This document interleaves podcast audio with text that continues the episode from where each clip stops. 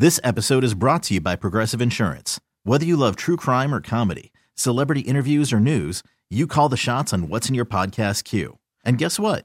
Now you can call them on your auto insurance too with the Name Your Price tool from Progressive. It works just the way it sounds. You tell Progressive how much you want to pay for car insurance, and they'll show you coverage options that fit your budget. Get your quote today at progressive.com to join the over 28 million drivers who trust Progressive. Progressive Casualty Insurance Company and Affiliates. Price and coverage match limited by state law. Welcome to the Cosmo Happy Hour. It's everything you would talk about with your best friends, from sex to celebrity to entertainment. From the editors of Cosmopolitan.com, this is the Cosmo Happy Hour with Elisa Benson. So, you know that feeling when you tweet something really clever and the immense satisfaction it brings when your phone just blows up with notifications like, oh my God, I am viral. But what does it feel like to actually go viral? As Cosmopolitan.com contributor Noelle Hancock, who we're going to talk to a little later on the podcast, wrote, you learn what it is to be a polarizing entity, either loved or hated, like mayonnaise or country music. And what about this idea of outrage culture when you go viral in a bad way? It seems like every other day there's a three year old tweet from a celebrity or a clip from a comedian set that the internet is just not here for. I'm Elisa Benson. This is Cosmopolitan.com's Happy Hour podcast, and today we are talking about what it's like to go viral. Joining me on the panel today is Cosmo's social media editor and my dear friend, Caitlin Scott. Hi. Hi, Caitlin. Caitlin, have you ever gone viral? Well, actually, just recently I tweeted a tweet that went viral, or at least viral for me. What? How many retweets did it get? Like 15,000, which is pretty oh, good. I thought yeah. you were going to say like 15. No. 15,000. What was this tweet? It was so like dumb. I actually really didn't think it was going to go viral, but isn't that how everything goes? Right. Um, but it was a photo of a Tupperware inside Tupperware, and then it said like me opening up to someone. oh, like many layers. Yeah, yeah. Okay, yeah. That's actually like that's a twi- terrible to talk about on the podcast because it's not funny if you can't see it. yeah. No, over a big Yeah. one. zero, zero verbal retweets. And we have a very special guest also in the Cosmo studio today who's essentially made a career out of going viral. Even before viral was a thing, I would say. we have one fifth of NSYNC with us here right now and the host of Logo's Finding Prince Charming. Please welcome to the podcast, Lance Bass. Well, Hi, hello, Lance. ladies. Hello. How are you? I'm good. Um, Lance, are you you're like an official famous person? You've been famous your whole life. Are, does that mean you're the first to know about every single cool thing that happens? Pretty much. Yeah, So, yeah. so what's happening today? Well, I can't tell you that. we, we have our meeting later on tonight about all Right. the cool things happening this week. and Uh, then, like in three weeks, they'll filter down to us like yeah, normal. I mean, I knew the Hillary Clinton pneumonia thing about a week ago, so I was really in the know. you planted that story. yeah. Um, Lance, you've like it's. I actually feel like it's interesting to talk about the idea of going viral with you because you really are like pre-viral. Like that's not what you called it back in Mm-hmm. Yeah. the day. Well, I'm glad there was no social media back then because I probably would have embarrassed myself a lot. Right, Yeah. right, And no one wants to see those pictures of me in the late 90s. Not good. We actually do. We actually do. but so is that something you think about all the time? Like every time you tweet something, every time you say something, every word of this podcast, like do you have to think about it through that lens of like people pay attention to what I say? Like this Oh. could blow up into a shitstorm. Well, sadly, you do, and Yeah. um, I'm I I don't really think about it too much, which I get in trouble a lot for. uh, but if you just misspell a word, I mean, you're you're destroyed, Right. on, on social media. So yeah, you have to think about every little thing that you do. Right, like if there's a your your mistake, Oh, yeah. Mm-hmm. like that's just like never come. You Delete can't come your back account. that. Yeah, and if you know you get an autocorrect on something different, you're like, I swear it was autocorrect. It wasn't me. I'm not stupid. Um, so do you have rules for yourself about things you would just like topics you would never go there, like things you just completely keep off of your social? I used to. Okay. Um, there's there's certain things you don't talk about. Yeah. And that's you know politics, religion, and the Kardashians. and unfortunately, all three of those are major subjects on my my, my talk show that I have with SiriusXM. So. Yeah. Uh, it, it, it's it's sad to say that you know when you have to talk about subjects like that that you divide your audience in half. Yeah. And half are not just going to disagree with you, half are going to hate you. Yeah. Like with vile in their you know in their speech. They they're gonna hate you. Yeah. But in some ways, in 2016, in this like very divisive climate we live in, and especially in this election year, like it kind of feels like you have to take a stand on things. You do, but the sad thing is, no one can figure out the difference between fact and perception. That's what I've learned, That's especially real. this this uh, you know political season. It doesn't matter what you say about the candidate you support. People have already made up their mind. Yeah. And even if they don't, uh, you know, listen to real facts, they're just going to believe in the perception they have on it. So you're you're not going to change their mind. You're just not. Well, I Yeah. think it's hard too because social media can be so polarizing. Like you follow people that you like believe in, and then you follow your tunnel Yeah. of opinions. Mm-hmm. Yeah, And that's it. Right, exactly. No one is going to like real news where you're seeing both sides of the story, even though everyone Well, pretends they're really. that's what they want. I mean, there's no real news anymore. I mean, Yeah. you really, no one fact checks anything anymore. So people can just say whatever they want to, and it, it's all just a big old PR stunt now. Yeah. But okay, speaking of PR sense, this is like a like I'm this is a half baked question that I'm just formulating in my mind Oh. right now and it's kind of like insidery baseball, but like I have to say as someone that works at Cosmo, like you know, all celebrities will kind of talk about like the media, the media, the Mm-hmm. media twists everything that I say. And like on one level, I totally understand that and Mm-hmm. stuff like that happens all the time. But but I think it's interesting a celebrity like you, where you are like a friend of the media and you have your own show and Mm-hmm. you've done a ton of television and like you kind of play both sides of it. So, what is your perspective on that sort of like people? Not that I need to like defend the media, like Right. I get it, but like I think you have kind of an interesting perspective on that because you see both sides of the relationship. Mm-hmm. Yeah, I do. And, you know, there's nuggets of truth in everything. Um, but, you know, the media is there for entertainment. You know, it is not really for fact anymore. It's just, it's really all for entertainment and to, to shock people. Uh, so most of the headlines you read are just, you know, half truths and sometimes just completely lies, and no one is held responsible for. So, you know, it is frustrating to see certain things, you know, talked about. I'm like, no, that's not how it went down because I was there. You know, Yeah. I, I was, you know, I, I know what happened, and, and it's funny to see how different outlets will, will portray certain events. yeah. What did you do when you saw like an insane headline about something that you knew was totally false and it was like about you? Did you ever like go back to publication being like, why did you? no, I mean, you want to defend yourself so much, but you can't because if you defend yourself, that just ma- puts more of a spotlight on that lie. Uh, so you learn just to kind of take it, you know, take it on the chin and, and just move on. Um, one of your biggest viral moments was when you came out in People. Oh, What- yeah. What was? love that reaction. what was the decision about making something very private like that public? Um, it- you know, it was hard. Uh, it was, you know, coming out is, is a huge deal to anyone in the LGBTQ community, uh, and no one will understand that how how frightening it is, and the and you're, you're kind of blind to what reality is because you're told your whole life that you know everyone hates you and that you're wrong and that you know that there's just something wrong with you. So when you finally realize, wait a minute, there isn't something wrong with me. I'm this is just me, the normal me. Um, you want to be able to tell people that. And when I came out, you know, in people, uh, I really wasn't ready. I was kind of forced to do it. Um, so if I could go back and uh, educate myself more on um, the community, I, I wish I could have because I think I could have said uh, better things when I came out. I mean, I had 24 hours to Oh my gosh. to come out, and it was on the covers of all the newsstands in Right. 24 hours. So I wasn't ready. Uh, Right. and, and and so you know, hindsight, of course, is you know. Uh, so I, I don't know. I just I wish I could go back and say certain different things and, and maybe have helped a little more. Well, 24 hours is no time at all to wrap your brain around something that important and that personal. Uh-uh. But I think it is sort of interesting the idea of coming out because you see that a lot with you know with celebrities but like even a lot of these sort of like YouTube stars or viral stars where you know the coming out video that goes viral and mm-hmm. I feel for those people because on one hand you want people to be able to speak their truth but on the other hand like you know, it's interesting to hear you say like you weren't totally prepared or you maybe would have done it a little bit differently. And then you think about somebody, you know, like some 16 year old in Iowa that has had like no experience in the spotlight. And mm-hmm. I don't know, we're in this weird, I think the hope, tell me what you think about this. I think the hope is eventually that people won't have to come out at all and it won't be a statement that people have would to be make. nice. Yeah. yeah. Yeah. I mean, it, we we have a while to go with that. I mean, we still people eh, have not normalized um, certain things. I mean, just look at uh, interracial marriage.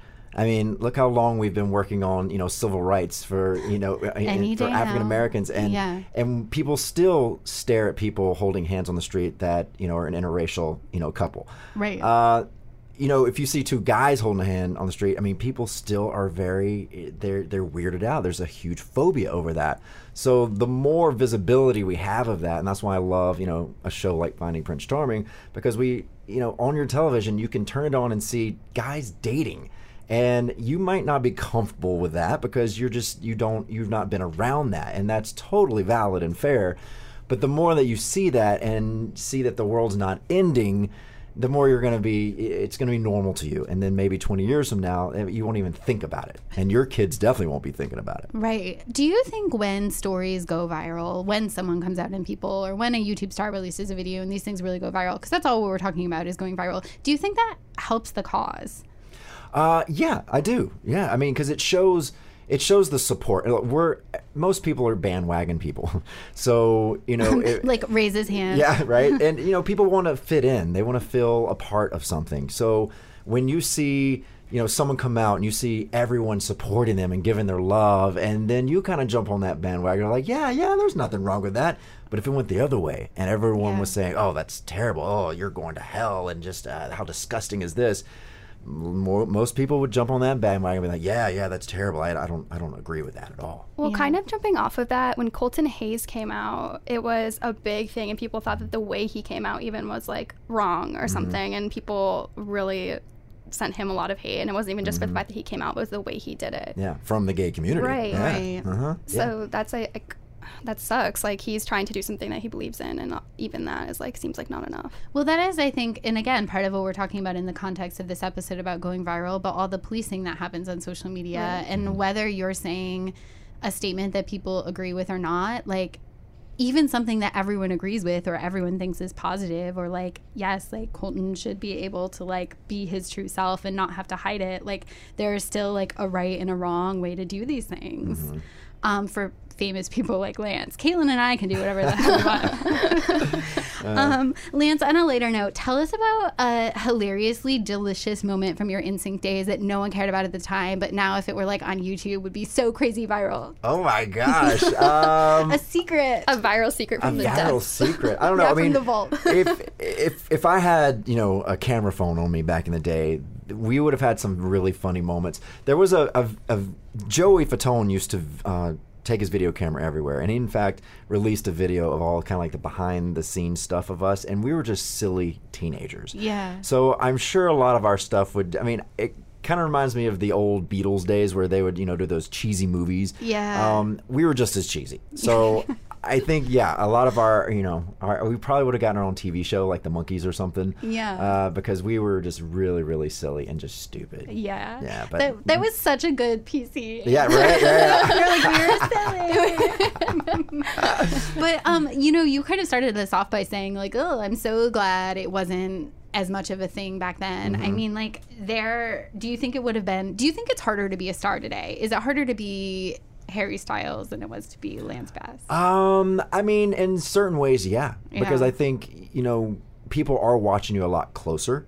Uh, I feel like I could really get away with anything back then. I mean, I don't remember. You know, I would go out to a club at 18 years old, and no one would care. You know, Yeah. and even if people caught you, you know, paparazzi outside, that wouldn't be a, a, a headline. Yeah. Uh, now, you know, if someone will have a camera inside the club, Yeah. and then they'll get you doing something that you're not even doing. Like if you're looking down, and then all of a sudden it looks like you're, you know, looking at someone's breasts. You know, Yeah. then they'll just make some story out of that. So you can't really go anywhere without all eyes on you. So I think it is harder, you know, to be a celebrity, especially a young celeb. Yeah. Right now. Jumping off that, do you feel like you have to post more from your personal life now than you did back then, just to like keep your fans happy? oh yeah, to like feed the fandom. Right. Uh, you know, I. It's weird. I go back and forth on social media. I I think I was the last to join Twitter. Uh, and then I loved it because I thought I was like, wow, everyone's so positive on Twitter. Everyone's just so nice online.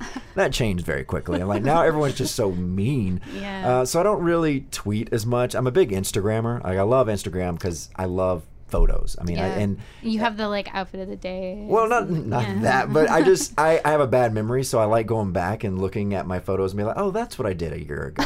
um, so it's more for myself than anyone else. Um, but I, I love collecting pictures, and so I love social media outlets like Instagram. How many times would you say you have posted something and then basically like second guessed yourself and immediately deleted it? I don't think I've done that once. Really? Yeah, Oh yeah. If I do it, I'm like, ah, screw it. Even if I, even if, if I misspell something, I'm like, I'll just take it. You know, I just, I'll, The damage is done. yeah, done. you know, yeah. Well, I feel like I guess like I can get away with that because like you know it, it takes a while for those likes to accrue on the old Yeah. personal account. But for you, it's like the second something is out there, um, people are gonna screen grab it. Mm-hmm. Oh, and, like, yeah. Mm-hmm. There's no way for it to disappear or to to be deleted. Yeah. Um, what has what kind of um viral stories as again the barometer for everything cool in the world? What kind of viral stories um captivate you? Like, are you one of those like I can't get enough of cat videos? Well, I was about to say animal videos. It's my husband's the same way, and he's always the ones that finds all the really cool animal stuff. Yes, I I love cute puppies, and uh, I was just watching one today. Oh my gosh! Right before I got here, there was a baby bear and a baby deer, and they were meeting at the first time, and it was pretty much the cutest thing I've ever seen in my life. And the bear was giving it bear kisses. Yeah, I like stuff like that. you like stuff like that. I like positive. See, I'm not a negative person. Yeah. On all my social media, you know, and and even for my New Year's resolution, I it was n- not to post anything negative whatsoever. And this is a political year too, so this Yeah. is really hard not to do. But I like to try to stay positive because there's so much negative out there. At least you can come to my pages and kind of have a you know um, a breath of fresh air. Yeah. Yeah. But then, like, when you're trying to stay positive, like, that kind of maybe limits what you can talk about. Well, yeah, but even when you're positive, people can get really. Na- I mean, if you say, "Oh, the sky's blue," no, it's not. It's greenish, whatever. You know, it's like what? it, it's like people just disagree with anything you say. Do you remember, like, the most ridiculous rumor that you've ever heard about yourself? Or is Oh, it just where do we like. begin? Yeah. Um, I mean, wow. There, there was one time in England uh, when we were first starting because we lived in Germany the first two years of our career, and uh, I got banned from some something for uh, no, no. I was banned from having sex what? because I did. So I forget what it was, but yeah, and that was like a headline. It's like Lance has been has been banned from having sex. Like, what? How do you ban someone from having sex? That's going to be the title of this podcast. Yeah. Lance Bass opens up about the time he was ban- banned. His ban is finally lifted. yeah. Mm-hmm. right. But that was like a headline, you know? I'm like, Oh what? my Like, gosh. really? Okay. That is so crazy. Yeah, mm-hmm. and it's crazy to think about again like if throughout your entire car- career when you were like a tiny little lad if there had been social media like all of that stuff that would just be people would still be like retweeting or like tagging you in those i mean Mm-hmm. I'm sure it happens often enough Yeah, it does. As it is. It's. I wish you know eh, on the other side of the field, I do wish that Twitter was around. You know, during the height of NSYNC, because then I'd have you know 80 million Twitter followers at this point, uh, and I could have used that. That would have been nice because you know when you have that that amount of people seeing what you say, I mean that's a lot of power. Yeah. I mean these, uh, you know, Katy Perry and Taylor Swift, all these people. They have more power than the president of the United freaking States. Yeah. And that's not that, that's for real. Like Yeah. they have more you know, they can talk to more people than the president can. That's pretty powerful. i would actually especially say and like you know this better than anyone that that is especially true of cute boys with Uh-huh. young female fans Oh, yeah. i mean it's like anytime one of those one direction boys like sneezes it's a literally a trending topic on Mm-hmm. Oh twitter yeah. No, it's I mean th- and I know that fan base very well. You know, the teenage girls are amazing and Yeah. uh, I mean there's this I don't know what his name is, but my my management company that did NSYNC, they have a little kid um, he's probably like 14 years old, whatever. Uh, just getting started. He's been, you know, going for about a year now, and it hasn't released anything on the radio. I, I haven't seen him anywhere. Has like three million followers, just because he's a cute little kid that is a really great singer. no way With no promotion, nothing. is he on like million followers. musically or whatever I don't know what that is. That's What's what. Musical.ly? That's like what all the like tweens. Oh, it's, really? It's a lip syncing app where people just Uh-uh. like record themselves literally singing snippets. So it's of like lip sync battle, but for kids. exactly, but like a that. tinier like do it in your living room version. I'd be good at that. Yeah, you Signs up. Yeah, exactly. It's all the rage it right now. now. Exactly. Oh my god, I'm so excited! I just told you about something. I know, right? Okay, maybe I'm not in the know. Jeez. no, you're so in the know. So, um, I know that you have to um, head back to your real non-Cosmo life, but two things. First of all, I want to hear about the show, but before that, before we have to wrap up, before that, I want to say this one creepy time. I don't know if you remember this. I think it was like a year ago, but a bunch of Cosmo editors were at Vandal and Yeah. you were there eating dinner. I do remember that. Yeah. and we came over to you that was my like first time to Vandal. I love that place. yeah, same. And Uh-huh. we came over to you like little fangirls, and you came and took I- a picture yeah, of us. I And it was, remember that. Yeah, Caitlin, you weren't there, but it was right before Kathleen. 'Cause I got knew married. someone I with saw y'all. your guys' picture Yeah. on Instagram. Yeah, yeah. Because yeah. I knew someone with y'all, uh, Tara Reid's sister. Yeah, Yes. yeah, yeah. yeah. Uh-huh. Um, and yeah, our coworker Kathleen was about to get married, and she's a huge fan of yours, and she literally cried for like three days after.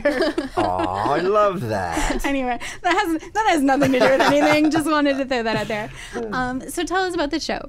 Uh, well, it's called Finding Prince Charming. Its on Logo. Uh, we are right after RuPaul's All Stars, which I'm so excited. RuPaul won his Emmy. He won for host, which I'm very excited about, and it really is one of the best shows on television. It, you know, not only is it just funny, you know, with all these you know drag queens, but it has so much heart, and that's what I love about Finding Prince Charming. Also, it's you know a silly reality show, a dating show, and it's the first all gay dating show, which I can't believe is 2016, and we're saying that. I know. Um, and I'm a huge fan of Tila Tequila's show and The Bachelor and all that type of stuff. So I was so excited to, you know, have been asked to host this thing because I get to see it as it goes, you know, goes down. Um, and yes, there's a lot of drama. And you know, the first episode just aired on Thursday, so we have the second one this Thursday uh, at 9 p.m.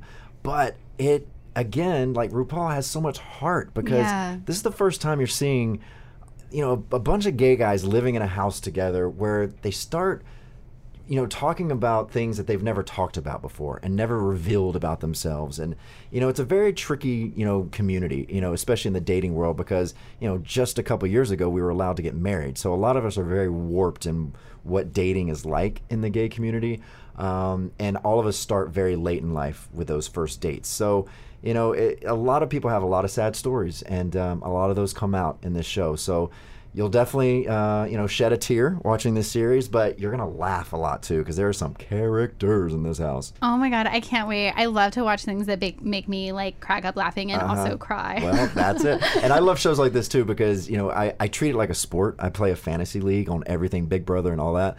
And I play it, yeah. And uh, and I wish I could play a fantasy league on this one, but you know I know everything, you know, so I win. uh, but when I when I shot the first episode. I went in and uh, I was like, okay, by the end of this day, I'm going to pick my top three and see if, if they make it, you know, to Oh the my end. And I did that with a show, and I picked two of the three. oh my gosh, I am know. good at this stuff. But I was gonna say, like, also, again, I know you have to go, but just to like kind of like close the conversational loop on all of this, like now you're in a position like you want moments from the show to go viral, Oh, right? yeah. Like you want it to be like, so it's kind of that weird, like. Are you gonna put out your own memes into the world? yeah. If I knew how to make a meme, I would. oh Oh my God, we can help you. Yeah, please help me with that. Yeah. But this this show would probably be the most memed show because uh, you'll see there's a there's a guy a suitor named Robbie. Robbie. That you will fall in love with. Oh my God, already is- am. Yeah, you- Done. He's gonna give you Yeah. every soundbite you've ever wanted in life. yeah. Yeah. I can't wait. See one of your top three picks. Can you tell us? I can't tell you that. He's gonna have to watch.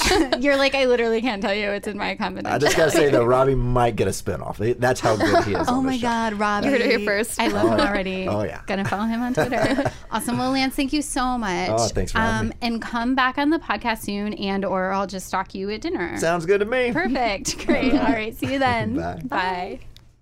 So, if you're like me, the shelf space in your bathroom is precious real estate. That's why I'm excited to introduce you to a line of beauty products that's as great at multitasking as you are. Kopari. They are products that moisturize skin and hair, smell great, but without any icky stuff like sulfates and silicones and GMOs and parabens.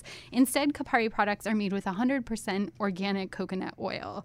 I have used all the products in the Kopari line, and I've actually talked about this on the podcast before, but since I last talked about it, I've become even more obsessed with these. If you're like me and you have really dry skin, and over Labor Day weekend you did a bad job of wearing sunscreen at the Minnesota State Fair, and now your skin is flaking all over your body, you're really going to love this. They're super, super moisturizing, even for people like me with like problem skin, you could say.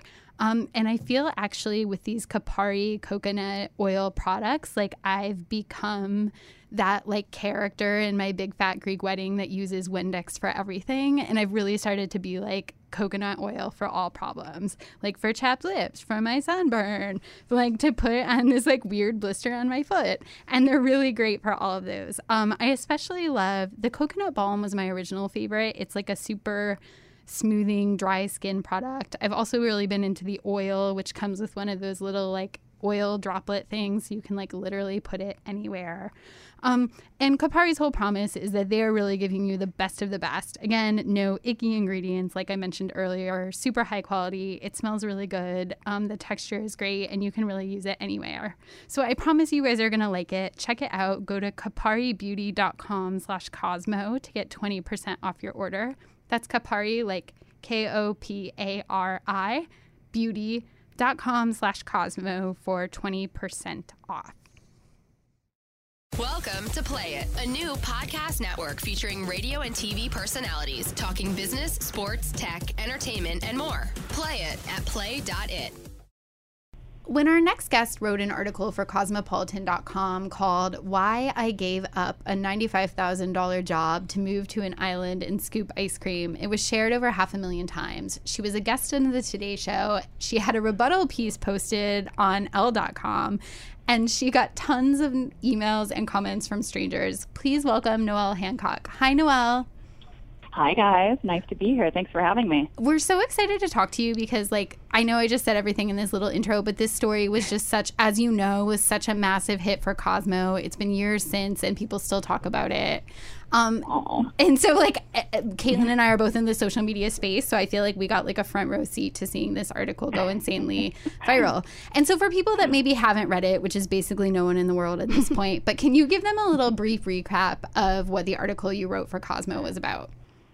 Sure. Um, so to preface this answer, basically after college, I spent my 20s as a journalist. And then after I hit my 30s, I realized that I wasn't happy. Uh, I was making, you know, almost $100,000 a year, but I was burnt out. I felt like all I did was look at screens all day. My BlackBerry was constantly firing off, even when I wasn't at work. Um, my life was just ruled by technology. Like all I did was live my life waiting for the next vacation to some tropical place. Uh, I'd always dreamed of living in the Caribbean, so one day I just realized if I don't do it now, I'm probably never going to do this. And I bought a one-way plane ticket and moved to a tiny island in the U.S. Virgin Islands, and you know, it just has 4,000 people. And I took a job scooping ice cream and then later bartending, and I've been doing that for the last five and a half years. And then one day I received an email from a Cosmo editor I knew back in New York named uh, Lori Fradkin, who's wonderful. And she said, hey, we're looking for articles about people who've made a major life change. Would you want to write an essay about moving to the Caribbean? So I wrote, you know, about my experience of moving to this rustic island where I routinely have to shoo wild chickens out of my house.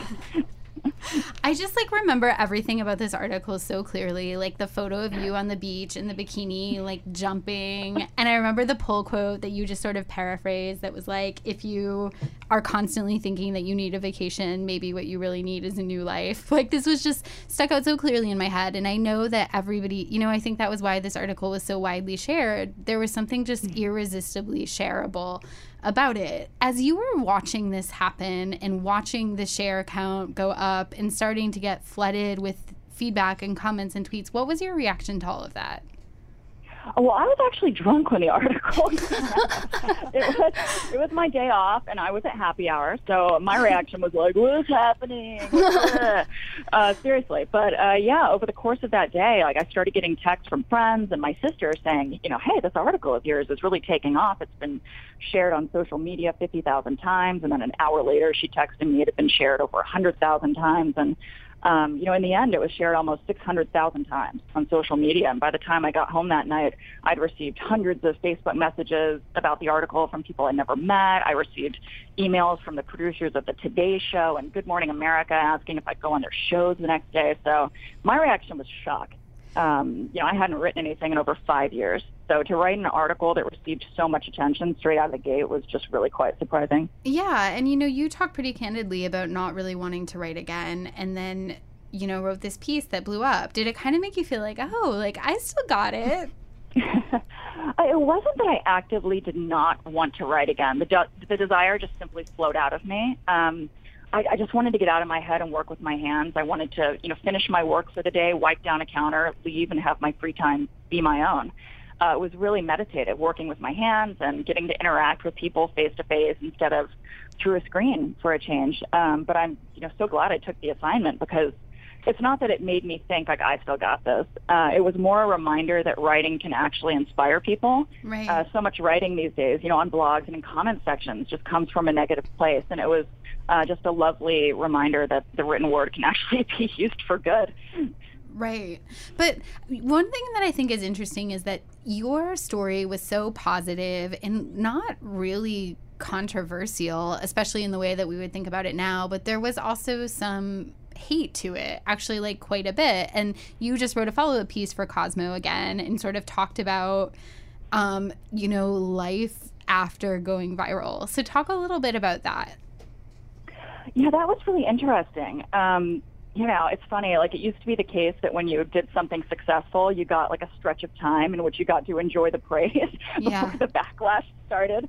Um, you know, and now with the immediacy of the internet and the 24-hour news cycle, praise and criticism just show up hand in hand. You know, for every comment that was saying like, "Oh, this is so wonderful," you know, I would love to do something like that. You know, this is inspiring me to make a change. You know, there's somebody else just saying, "Well, we can't all just move to an island," and you know, something like that Right. you know, I have kids or what have you. Um, and as I say in the article, like part of me wonders if that's why I backed away from writing. Um, there's something sort of awful about knowing that because of this new culture of online hatred, that anything you create will immediately be torn apart by hundreds or even thousands of people, and that that tearing apart witnessed by hundreds or thousands of people. And you know, it's quite daunting, and I think just stymies the creative process and people's confidence as well. Right. What was the re- reception like on the island?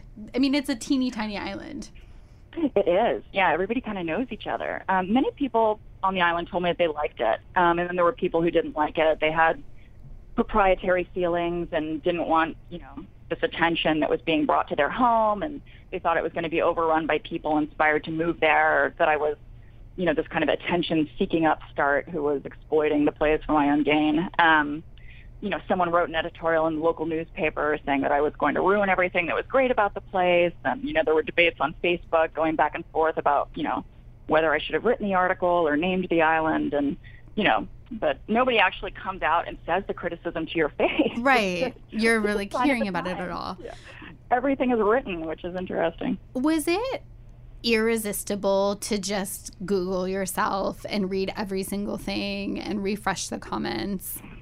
Oh gosh, you know, I had worked in blog, you know, and, you know, blogging and reporting for so long that, like, you know, I know that people are mean and they're crazy, and so I didn't. I, you know, went from the beginning said I'm not going to read these comments at all.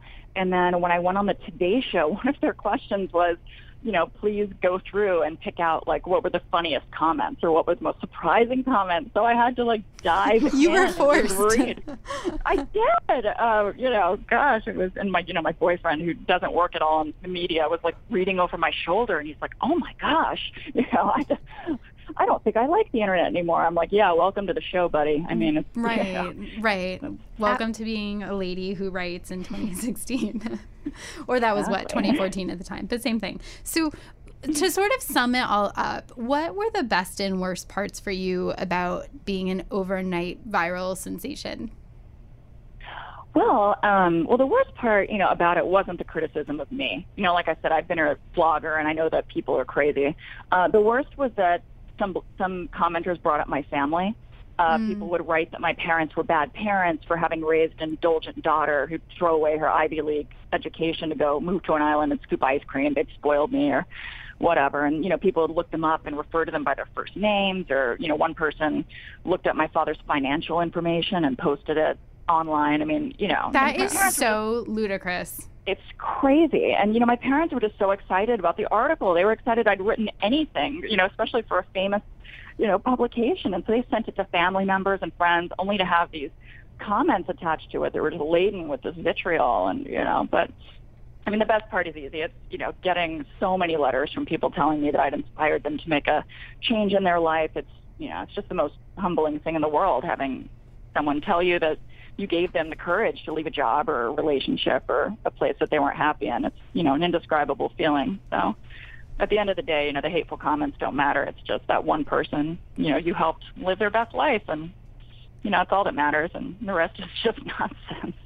Absolutely, absolutely. Well, Noelle, thank you so much for sharing your original piece with us and with the follow up and for talking about it now and for all the things that we can't wait for you to write in the future for Cosmo and for everywhere else. It was great chatting with you. Aw, it was great for me. Thank you guys so much. Bye. Bye. Bye, guys. So you guys know because I talk about this all the time on the podcast, but I'm obsessed with like making baby steps towards being like a healthier individual who's living my best life. And that is why I'm so excited to talk about Sunbasket because if you're like me and you don't really have time to like always be as healthy as you should, you don't really go to the grocery store and meal planning is like a confusing thing that you don't ever really do um, and you just don't have time in your life, you're going to love Sunbasket. Sunbasket delivers delicious, healthy recipes and fresh ingredients straight to your door, and you can prepare each meal in 30 minutes or less. It's healthy cooking made easy, and I would say, having done this a million times now, that it's also really, really fun. You'll get organic, non GMO ingredients from the best farms and fishermen. Everything is seasonal and sustainably sourced. They offer, I basically have no eating allergies whatsoever. I like all the foods. But if you're pickier than I am, they have paleo, paleo options, gluten free, vegetarian options, everything created by a team of award winning chefs and approved by nutritionists. So each meal comes with pre measured fresh ingredients, so you don't have to do boring things like use a measuring cup. Um, and it's just super easy to follow. And again, really, really fun. I did I made all the meals with my roommate. They were delicious. It was actually a ton of food if you're like lucky enough to be married, it would probably be a really fun thing to do with your partner, although I wouldn't really know anything about that. But I can vouch to how delicious the food is um, and tasted really like high quality and kind of gourmet. So a lot more fun than like anything you would normally um, make yourself, at least if you're a bad cook like I am. So go to sunbasket.com slash Cosmo today and get your first three meals absolutely free. That is sunbasket.com slash Cosmo to get three healthy, easy to prepare meal- meals totally free. Um, and let me know what you guys think. I promise, I promise that you will love it. Welcome to Play It, a new podcast network featuring radio and TV personalities talking business, sports, tech, entertainment, and more. Play it at play.it. Our next guest posted two pictures on Facebook that she captioned, Here's my non traditional before and after photo. The before image was of her in a bikini on stage at a bodybuilding competition. And in the after image, as she describes in a piece posted on cosmopolitan.com, she says, I was sitting naked. I put on a few pounds and no longer had my flat tummy, but I loved how I looked in the second shot. I saw a sexy, confident woman. The photo was shared over 20,000 times and had over 100 million views. Please welcome Taryn Brumfitt. Hi, Taryn. Hi, how you going? Good. I remember so clearly when you posted this and we covered it on Cosmo, which it's been several years ago now, but I was doing social media for Cosmo at the time and this just exploded. Like you were really one of the first people to sort of tap in, I think, in this really visceral and viral way to the way that women feel about their bodies. Yeah, and it was very organic. You know, I, I never meant for it to go viral. I just had something I wanted to share, and I didn't actually really even think through the decision to put a nude photograph of myself on Facebook. um, but I did, and um, of course, I, am I'm so thrilled that I did because it's given my voice a, a platform to be heard. And um, you know, since that time, a lot of women have learned to embrace their bodies unconditionally um, because of the conversation that that, that photograph started. And was there, what was the moment where you sort of realized, like, this isn't just a few likes and shares, this is really, you know, picking up steam? Was there kind of a moment when you realized that this was really exploding on the internet? Immediately. Like, I could, I could see the likes, the shares, the comments within the first few minutes. And then, of course, um, the consistency of that and the way it built over the next few days, it was um, it was very it was very full on. Um, but but I guess really exciting too that, that such a deep and profound problem that is for a lot of women and some men too um, was being highlighted and discussed. And so obviously there was an overwhelmingly positive response to this. Like again, like not that this is about me, but I just remember so clearly as a social media editor like how much our audience was responding to this and that was the case all around the world in a variety of different outlets. Like I think you really sort of kicked off in some ways this body positivity movement online and really put these photo assets out there that were sort of giving a visual to this. So as positive as the response was, of course there were also some like terrible trolls saying, you know, horrible things, which we all know is just the way the internet works. Did that part of it get to you at all to the people out there that were just completely missing the point or that were still hating on you even though you were trying to send this positive message? Sometimes it was frustrating uh, reading some of the comments, but I soon learnt that I just needed to focus on what I was doing and not listen to the trolls. I mean, some of them and their comments, I mean, they were quite hideous. Um, what they were saying about my body, um, you know, they were making comments about my poor husband, thought he was doing all right in the before photograph, and then in the after, when apparently I let it all go, um, they felt sorry for him. Um, look, th- there was this barrage of comments, and I had to make a choice very quickly whether to let those people take my good energy or whether I was just going to refocus myself and just, you know, head down the path that I'm on now, um, which is ignoring the haters and just getting on with it with, with positivity. Right. And I, speaking of getting on with it with positivity, one thing that I love about your story and why we wanted to have you on this episode about going viral is, you know, this wasn't something that just happened and blew up and then was over. You are sort of using this to create a new documentary called Embrace, where you are talking to women all around the world about body image. So, can you talk to a little, you know, what, how did this go from being like a one off viral photo to something that you really wanted to create a movement around? Well, I became increasingly frustrated with with how the media presented me and my story. It was this internet sensation, um, and I thought, oh gosh, I've got so much more to say. There's there's depth and substance, not just only to my story, but the many stories of women around the world. And I took that frustration and thought, I said very nonchalantly one day, oh, I'm going to create my own media and I'm going to make a documentary. And uh, I've never made a documentary before, and, and I, I, would never say it the way I said it now, knowing how very hard it is. Um, but I just thought a full feature, 90 minutes to share with someone on the screen is such an effective way of communicating. So I spent two years travelling the world. I, I used Kickstarter to raise $331,000 to make the documentary. Good for so you. That, that in itself was Ashton Kutcher came out and said, This is good for the world, and Rosie O'Donnell got behind it, and a Perez Hilton, and a whole host of um, celebrities. Um, and 8,909 people around the world backed this project. and that's what Embrace is. It's, it's my story traveling around the world to discover why so many people hate their bodies and what we can do about it. And I go to the cosmetic surgeon Beverly Hills and strip down to my knickers and say, What would you do to this body? And he tells me how broken it is and how he would fix it. Um, I catch up with Ricki Lake. Um, people all around the world, they're inspiring stories. And it's released in Australia about six weeks ago. And it's tracking to be the most successful um, documentary in Australian history. And we're That's releasing amazing. in the States yeah, it's very exciting. It's exciting to do something with such. I have such deep passion for for this subject, but also for women. I think we've been so anchored down by how we feel about our bodies that we're just wasting our lives. And I really think this film is, is a conversation starter for people to realise that this isn't a dress rehearsal. We've got to get on with it. We've got to mm. embrace our bodies and, and do more in life and worry less.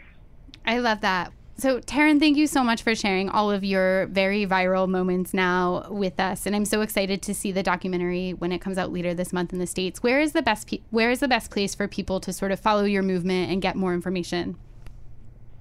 Well, you can see Embrace all across um, the US, and the screening locations and the details are on the Body Image Movement website. So, so you can get all the details for Embrace and the Body Image Movement at the website, which is um, bodyimagemovement.com. Bodyimagemovement.com. Great. Thank you so much, Taryn. I appreciate it so much. okay. Make sure you go and see the film when it comes out. I think you'll enjoy it. Thanks so much for your time, guys. Absolutely. Thank, Thank you. you. Bye bye. Okay, catch you later. Bye. We talked earlier, we talked about this earlier in the podcast, but one of the strange things about social media and the idea of going viral is that we live in this culture of outrage where everything you say can and will be used against you and then reshared like 1 million times until you die. Our next guest is a comedian, so she deals with that all of the time. From NBC's Superstore, please welcome comedian and actor Lauren Ash. Hey, Lauren. Hi, how's it going? Good. How are you? Great, thank you. You're on. You're on the set of Superstore right now. Is that right? That is correct. I, I am on my lunch break right now in my trailer. Uh, we're currently shooting the Halloween episode, so it's been a real fun, spooky day. Oh my gosh, you're late. That sounds so glam. Trailer I know, lunch. I know, right? Oh, I'm I'm jealous so, already. I'm impossibly, I'm impossibly Hollywood. Like I've got my small dog Fox beside me. Like it's, I'm a bit of a cliche. It's, it's you're disgusting. you're such a diva. well, thank you. Then thank you even more for making time. Um, so this oh episode, my, God, my pleasure. yeah. So this episode today is all about going viral, and I think in 2016 it's a really hard time to be a comedian because you probably know better than any of us that you really can't say anything off kilter or even joke about certain things without the internet sort of picking apart every single thing that you say. Is that something you've had to deal with?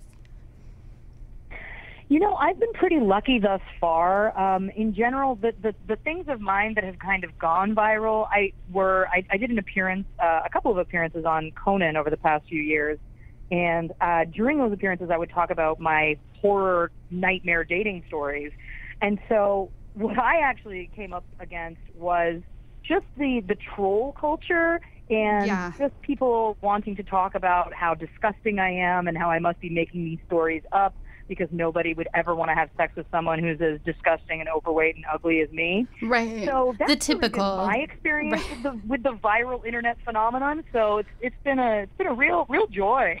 right, right, right. Just another great example of how wonderful it is to be a woman in 2016 who uses Twitter.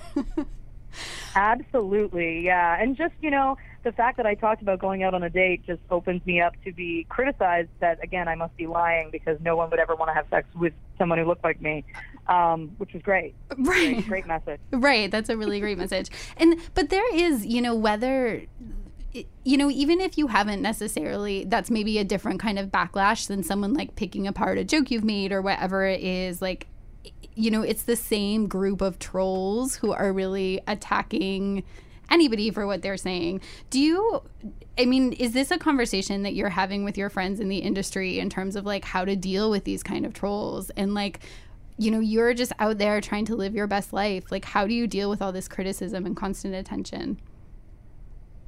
You know, it's tough because there, there's two ways of handling it. You know, there's there's the idea that it's like, do you engage or do you not engage? Because once you engage, then it's almost like they've won. But then if you don't engage, then they like to continue to then say, oh, that you're you're weak or you can't stand up for yourself or you can't defend your comedy or defend what you're doing. And then if you block them, then that's just as bad because then they can use that as as as a, as a as ammo as well to say like, oh, you know, Lauren Ash can't take it because I called her on this joke she made that I didn't like and she she just shut me down. So it's like it's kind of a, a, a catch twenty two a little bit that you know. It, people want to engage you by, you know, being outraged or faux outraged at things you're saying, but if you confront them and defend yourself, then then people don't like that. But then if you don't and you stay quiet, people don't like that either. So it kind of puts people in a very strange position, you know. And Right. the the few things that I can remember of my own um, that have kind of garnered any sort of outrage from people have also usually been like the smallest things that you don't even necessarily think about or you don't think like oh like you know I, I in general try and be a kind person and and not you know You say that now. most No, just would- kidding. yeah I know right but then you know somebody will, will I'll say one thing in an interview and then someone's like you know oh is that you know whatever There- there was I'm trying to think of a of a, a tangible example Right. um, oh, there were some people that got angry at, at the Olympics episode of Superstore because I make a comment about how um, in the Olympics village nobody speaks the same language, so everything means yes, and and people got upset, suggesting that I was I was condoning rape and rape culture and those kinds Sure. of things. But it hadn't even entered my mind, and and believe me, as a woman and who is wildly aware of those kinds of comparisons, it didn't really ring to me that, that that was something that was offensive. It was more the fact that it was like everybody was there, everybody's ready to party, everybody's on board for whatever. You know what I mean? And so Right. It's just those little things that then so then there's like there's the trolls that just want to tell you that you're ugly and disgusting and then there's the trolls that are like you're being offensive and non PC and not a good feminist and then you're in the middle going like well I, apparently I can't say or do anything Right. because it's probably going to upset somebody It's going know? to right. You, really, exactly the point you just made. It's a lose lose. But I would love to unpack that a little because I think it's interesting to hear you say, you know, of course I'm being so thoughtful about these kinds of issues, and like you would never in, you know, you would never intend to make a joke that was making light of consent or anything like that.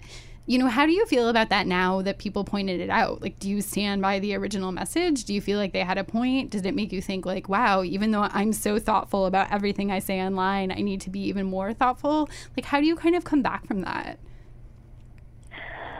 You know, with that specific example, I I just felt like to me again as a woman who has has gone through lots of things in her life, you know, to me it was like I I personally didn't read into it that way and I didn't find it offensive in that way and and yeah, I do spend time thinking about those things and those things are on my mind and are of a concern to me. So to me I was kind of I kind of was like I didn't engage, you know, when it, when I was called out on on social media, I didn't really engage because I was like I kind of stand by it was a joke. It was a joke that was it was a part of a, a much larger joke. You know what I mean? There was a lot of other examples within that joke Sure. that that, that kind of pushed the bit home that it was like it was more about how everybody was excited and everybody was on board and everybody wanted to party with everybody. That was just one piece. It was kind of taken out of context a little bit. You know what I mean? For sure. Um, so yeah, I just felt like you know there was another time I was on Conan and I made a comment about how I was like I I said something because my my dating stories in the past have been so so terrible that I was like I, and you know people were like oh how do you like you seem like you should be crying and I was like oh you gotta laugh because that's what's gonna save you from killing yourself or something along those lines. And then the suicide people got went crazy on Twitter about how I was suicide in light of people. suicide. And and to me I was like but you don't know what my backstory is. You don't know Yeah. what my relationship to, to mental health or or whatever is. And and as- as comedians if nothing else we're certainly allowed to make fun of ourselves and our own journeys and our own you know experiences. And so so that made me get my back up a little bit because I was like you don't you don't know what my life is either. You're making wild assumptions here. Nor was I suggesting that people should kill themselves if they have bad dates. What I was suggesting was that my life is you know that it is really serious. And there have been times where really terrible things have happened. And and why not make light of those things? What, again, if I don't, then it then it starts to feel very depressing. It's kind of interesting that people came at you for that because I remember Tig Notaro. Um, she kind of made light of having cancer and went viral for her segment about that. And so it's interesting That's that right. yeah, so it's interesting that people came after you for that. It's kind of the same thing. Yeah, you know, it was I was I was actually quite surprised because again, I'm sure that some people would say that I sounded glib in the moment, but the reality was is that I wasn't being glib. I was being very serious, you know. I I again, if you if you listened to the stories I was telling both in that segment and that I've I've talked about on other talk shows, you know, I've had some pretty outlandish, horrific, bad experiences. And when they start to pile up, you do start to, or for me, I can speak to myself, when they started to pile up, I started to feel like, oh my gosh, you know, is this me? Is there something wrong with me? Am I attracting these people?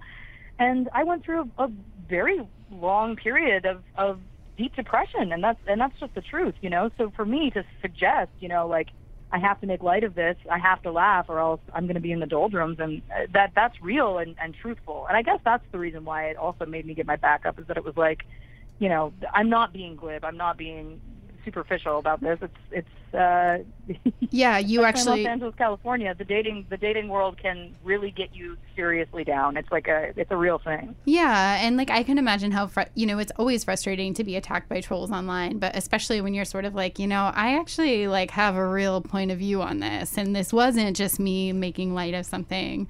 But you know, I think that would be one Yeah. of yeah, It- because it also it also puts you in a position where if you if you want to defend yourself, then you're also opening yourself up in a different way because then it's like I don't really want to get on a soapbox and talk about what I talk about with my therapist. You know what I mean? Like I'm allowed to have that privacy too, but that doesn't mean that I'm not allowed to speak to my journey and speak to my, you know, struggles that I've gone through, um, even if it's in a lighthearted way. For you know? sure. And can I also say, like, I don't want to give the trolls of the world any credit, but like, tell me if you've had this experience. Sometimes they're so clever. Like sometimes the things and like you deal with this on a large scale because you're an actual famous person. But you know, I have a few thousand followers. I'm famous too. Just kidding. No. But my point is like the few times as like a writer working at Cosmo that I've had like my name dragged through the mud for something or the other. Like sometimes the insults people sling at me are so like well crafted and clever. I'm like, oh, bleach cocktail. Like that's that's funny. Like what a creative way to tell me to die. and like again, I don't mean to give those people Oh, any credit, yeah, but do you ever notice that? They can get so creative with the death threats. I know. Yeah. Yeah, it's really amazing. So anyway, I don't know what kind of interesting. yeah. You, you say know, my the, the stuff that comes at me is really about weight. It's really a lot of body image stuff, um, which to me is, um, you know, obviously depressing. That it's like this is the world we live in, you know, and and that's what I've I've said it. That at the few times that I have responded, especially to the like you're disgusting. I think my favorite one was. Uh, you by being on television are promoting obesity to America. Colon, you should die.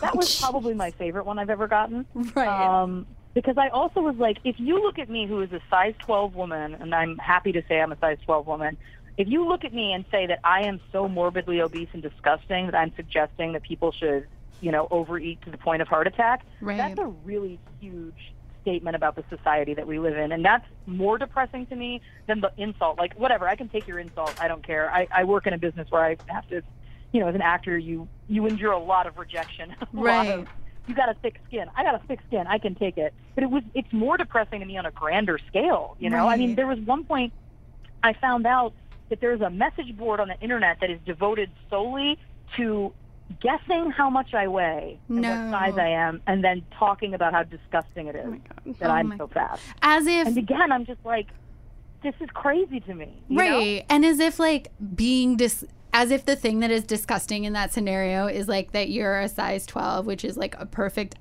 average size to be in america and also my size by the way. And not the fact that these like loser basement dwellers are spending their time construing this whole narrative on a message board. Like that is disgusting. That gives me the heebie jeebies what is wrong with people? Well, yeah, and that was what was creepy to me too, is that it was like there was a lot of people commenting. So first of all, I was like, wow, I can't believe that I'm, I'm getting this much foot traffic from from guessing my weight. Yeah. And the guesses were also like people were guessing that I that I weighed like 260, 265, and I'm like, really?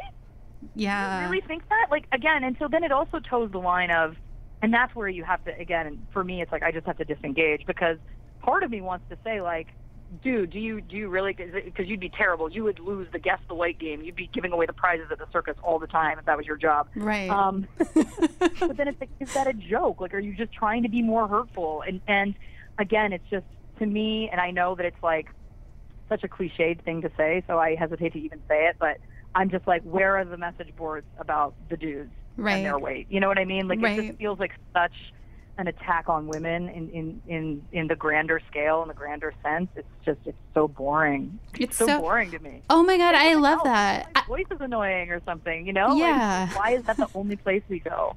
No, I love that you said it's boring because I usually, when I have these conversations, basically the entire Cosmo podcast is just like women talking. Like that's all we do. So usually when we have these conversations, I end up feeling so outraged about it. But it's better to just see it as so boring, mind numbingly boring. I like oh that. yeah, and in general in life, like I tell people, like the biggest insult I could ever give anyone is calling them boring. Yeah. like for me personally, I'm just like, if you're boring, it means that you're like, you you like Irrelevant. don't matter. Like it's like you're so boring. I don't I don't care about anything about you. Right. So yeah, that's how I tend to tend to view it. Is that it's like we are in 2016.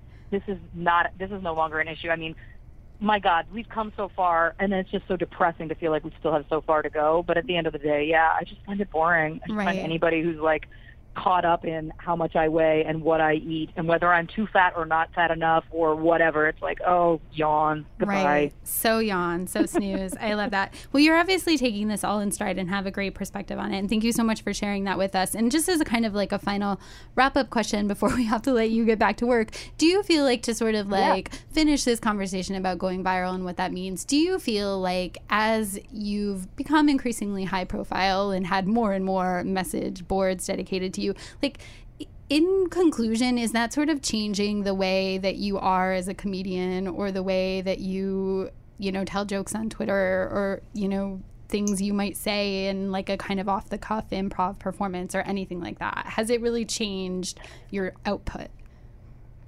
To be truthful and, and totally honest, yeah. I mean, I I draft things on Twitter five or six times now, whereas you know five six years ago I probably would just post and, and not really censor myself as much. Yeah. But now it's like, yeah, I got lots of things on the back of my mind all the time. I'm like, well, I don't want to post that I ate at McDonald's because then I'm going to get somebody telling me that I'm fat.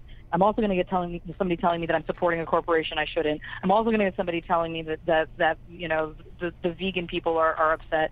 And I love the vegans. Don't don't get me wrong. Like I, I eat vegan food as much as I eat other food. You know what I mean? I I so it's like so that's not like that's just a small example of like oh gosh I don't want to post that. Like I don't want to post that I like because I posted that I drank a McDonald's coffee once and I got so much hate and was just like again so yeah it's yeah truthfully it does it does make me personally censor myself on there absolutely um But then what's then left? also, uh, there's what's left yeah, like what are the safe question. topics? Oh, what are the safe topics oh gosh traffic um, the airport. I always say that's why everyone tweets at the airport. You know how like no one can go to the airport Yes. without tweeting five things about it? It's because it's the only safe thing left. We all hate the airport. Oh my gosh. you know, and then what I will what I will say is is that I, even though I feel like I do approach some of my tweeting definitely with with more like concern about what I'm saying or whatever, um, I feel like the Snapchat kind of phenomenon has has been interesting because it goes away. Like it's 24 hours long and it goes away. And yeah, you know, people can screen grab and you can rip videos from it or whatever. But I feel like the disposable nature of that has made me feel a little bit looser. So it's like sometimes, you know, filming, doing something dumb.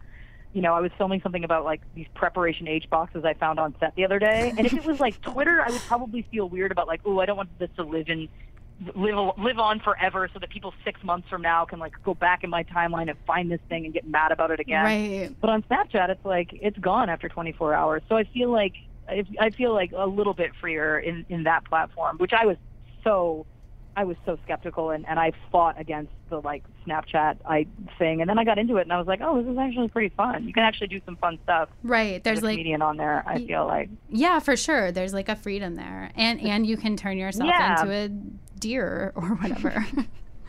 endless, endless Right. fun. Um, so before you officially have to go back to work, tell us what can we expect from the next season of Superstore, and when should people tune in to see it? I'm so excited for people to see this season. We premiere September 22nd at 8 p.m., uh, and then we're going to be Thursdays at 8 on NBC, 7 Central. Uh, and there's so much great stuff. I mean, last season we left off on a cliffhanger. We left off with everybody hating my character, Dina, because I went against the rest of the team.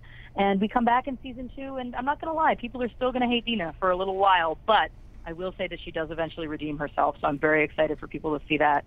Um, but yeah, we've got so many exciting things. We've got a Halloween episode, an election episode.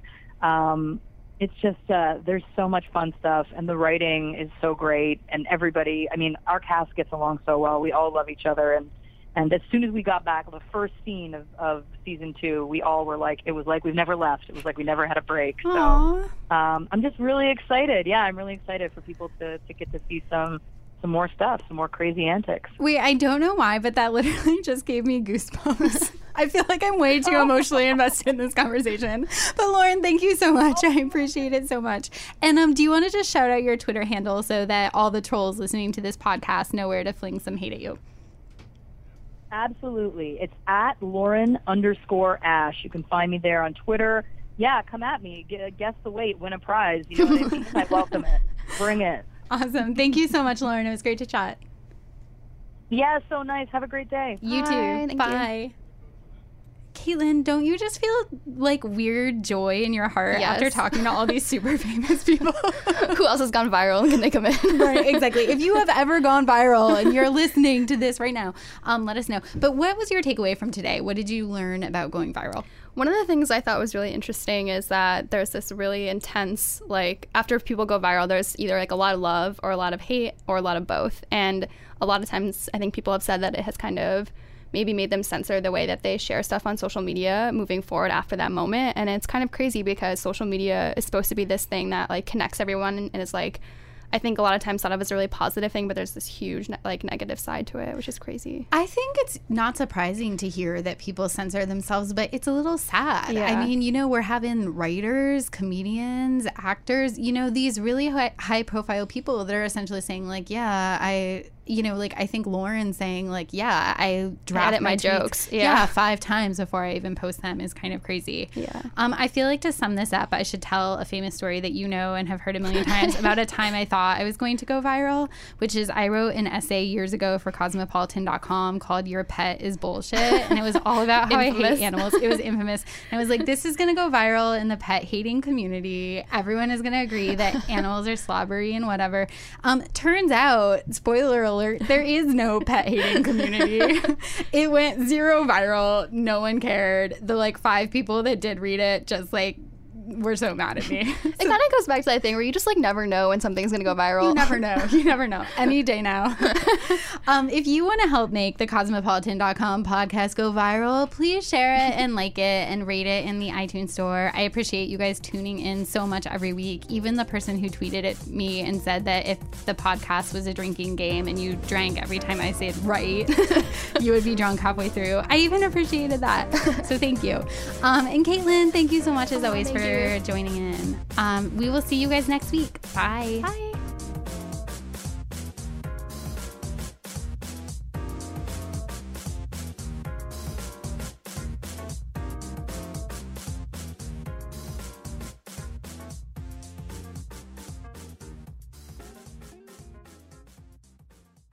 This episode is brought to you by Progressive Insurance. Whether you love true crime or comedy, celebrity interviews or news, you call the shots on what's in your podcast queue. And guess what?